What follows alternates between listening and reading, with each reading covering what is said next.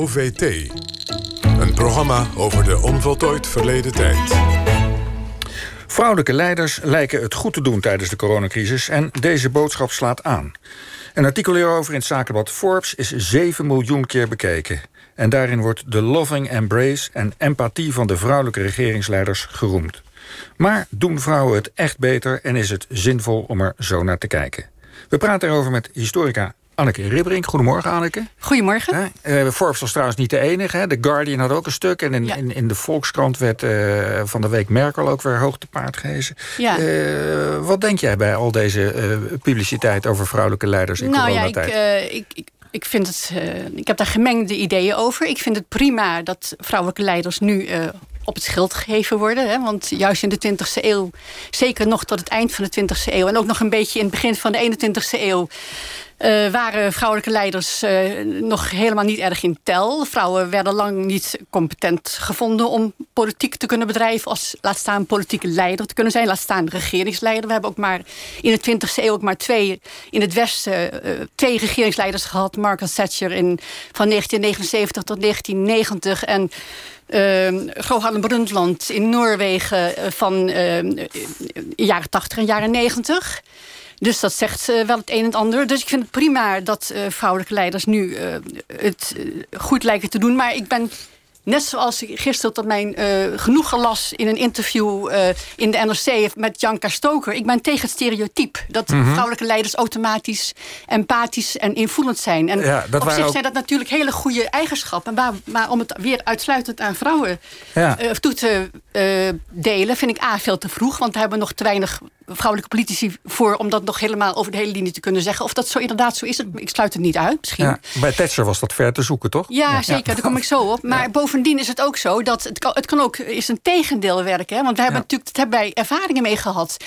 Nog tot eigenlijk eh, eind jaren zestig was het heel normaal dat vrouwen, uh, uh, of dat vrouwelijke politici eigenlijk geacht werden om ehm, of, er had, toen, had toen de algemene do, dominante opinie in de, in de sociale wetenschappen, in de historische wetenschappen, in de psychologie, in de politiek. Van, uh, de opvatting was gelijkwaardig, maar niet gelijk. Hè. Uh, het was dus niet meer zo hiërarchisch als in het begin van de 20e eeuw. Ja. Maar uh, vrouwen en mannen moesten niet denken dat ze hetzelfde ja. kon. En vrouwen waren vooral zorgend, ook vrouwelijke politici. Anneke, jij, bent, jij doet al jaren studie naar vrouwelijk leiderschap en naar alle stereotypen daaromheen. Dus jij weet waar je het over hebt.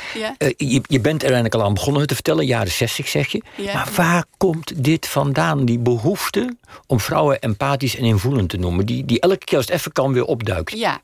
Ook als politieke leiders. Waar komt het vandaan en vervolgens, hoe komen we daar vanaf? Maar dat laten we even zitten. Ja, Waar komt nou, het vandaan? Het, uh, het heeft uh, diverse uh, oorzaken. Om te beginnen is al eigenlijk vanaf de klassieke oudheid. Vanaf Aristoteles en later ook de, de katholieke kerkvaders, Augustinus en Thomas van Aquino... hadden een heel ehm, hiërarchisch idee over vrouwen en mannen. En uh, vrouwen waren inderdaad volgens hen uh, emotioneel, invoelend, maar ook irrationeel. Hè? Daar had je de negatieve kanten van.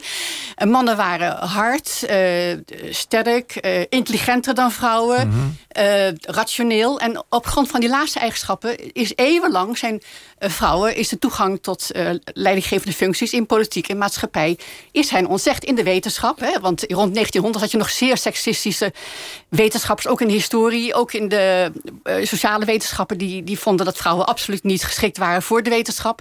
Daar heeft de eerste feministische Golf enorm tegen gevochten met succes. Je kreeg dan ook vrouwelijke uh, uh, wetenschappers en hoogleraren op een gegeven moment. Vrouwen moesten bij het kiesrecht enorm vechten om, uh, om dat, daar toegang toe te krijgen. Ook op grond weer van dezelfde seksistische opvattingen. Ik, weet, ik heb toevallig nog gelezen laatst dat een Britse parlementariër zei van ja, als je aan vrouwen het kiesrecht geeft, kun je het ook wel aan dieren geven. Hè? Wat is dat nou voor onzin?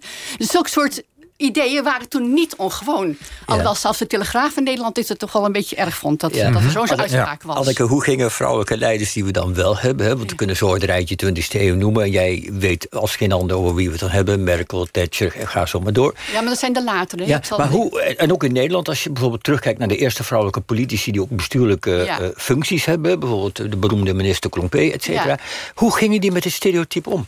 Nou, ik, als ik nou even naar Klompé kijk, uh, dat is heel interessant. Zij is echt op een bepaalde manier een schoolvoorbeeld van hoe het, voor hoe het is gegaan. Ook hier in Nederland. Kijk, zij uh, was, uh, dat was haar grote voordeel. Ze was gepromoveerd natuurwetenschappen. En dan had je al meteen, hè, je was gepromoveerd op een mannenwetenschap. Dus je had een mhm. streepje voor. Ze kwam in, in de Tweede Kamer in 1948, nadat ze een verleden had gehad uh, in vrouwenorganisaties. Langzamerhand begon ze die vrouwenorganisaties opzij te zetten en steeds meer zich in de mannenpolitiek en het parlement helemaal in te werken. En wat ze heel goed deed, ze was heel goed in buitenlandse zaken.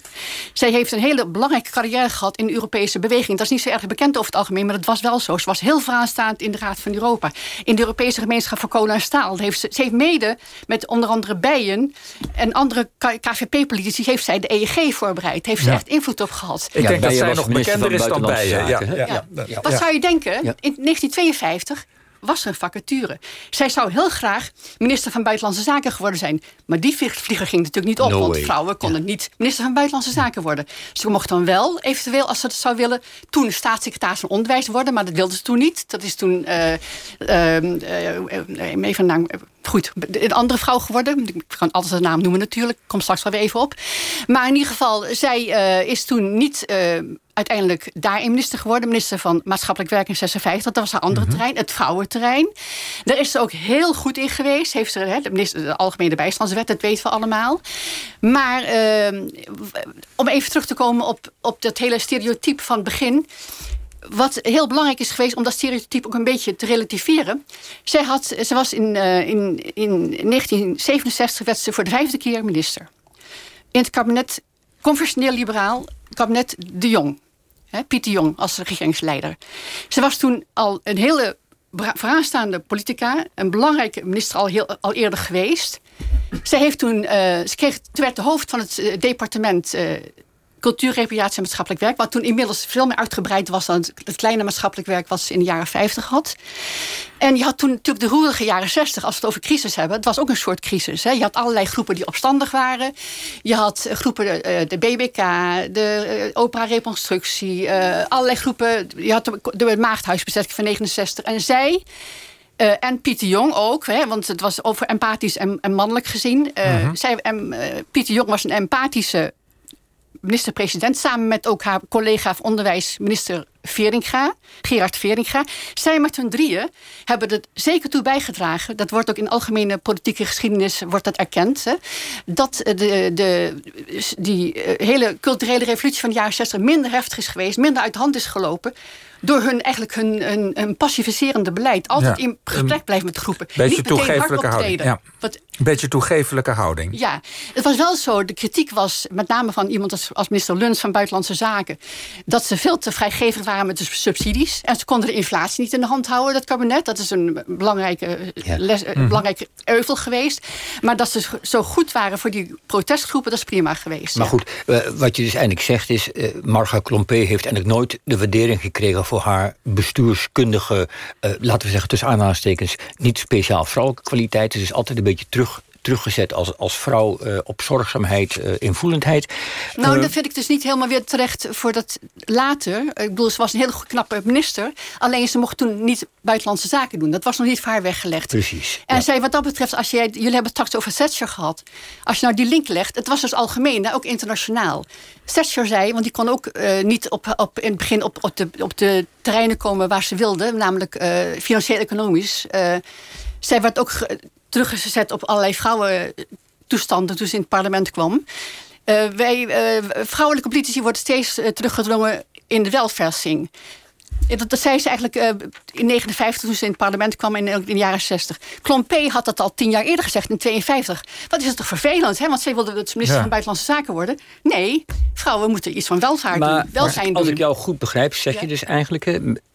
het probleem van dit soort nieuws wat we nu hebben, vrouwen veel invoelende, empathische als leiders, ja. dat, dat zet vrouwen misschien op de rem om die andere kwaliteiten te ontwikkelen. En dat, dat gaat als het ware die Pavlov-reactie van vrouwen moeten vooral in, in, in, in, in, in wat jij noemt bij Thatcher wel de welvaart een beetje bewaken, et cetera, een beetje aardig en lief zijn. Dat, dat stereotype wordt daardoor in stand gehouden. Het gevaar is er. Ik wil niet zeggen dat het, het gevaar. Uh, ook optreedt. Want kijk, het verschil met nu is in vergelijking met toen mensen als Klompé en, en Thatcher en zo optraden, dat er nu veel meer zijn. Je hebt mm echt veel, sinds echt de millenniumwisseling heb je breed, ook in, in het Westen althans, heel veel uh, vrouwelijke parlementariërs. Veel uh, vrouwelijke uh, regeringsleiders ook. En inderdaad doen die het over het algemeen goed. Maar ze hebben ook een hele zware weg achter de rug vaak om dat te bereiken. Maar in ieder geval, kijk, en die vrouwen die dat ook bereikt hebben, hebben ook geen, die hebben ook geen behoefte aan om in een, een of ander hokje gezet te worden. Ja. En het gevaar is gewoon als, als je op een gegeven moment. Het zou ook, het zou ook eens een tegendeel kunnen werken. Ik, ik zie nu al inderdaad in bepaalde publicaties weer van die normeringen van als je als vrouw dat vrouwelijke politicus dat niet doet, ja, dan ben je ja. eigenlijk vermannelijkt of zo. Ja, ja, Dat, is, dat, is, dat vind ik een foute ontwikkeling. Ja. Goed, maar kunnen we toch uh, concluderen uit wat je nu als laatste antwoord gaf... dat ondanks dat die foute etikettering er nog is... dat het toch wel een beetje de goede kant op gaat? Uh, ja, nou, misschien, misschien, wel. Maar ik wil het toch eventjes uh, een voorbehoud maken wat dat betreft. Ja, ik, nou, laten we, laten we het afwachten. Ja, ja. Goed, Anneke Ribberink, bedankt voor deze toelichting. Oké, okay, graag gedaan.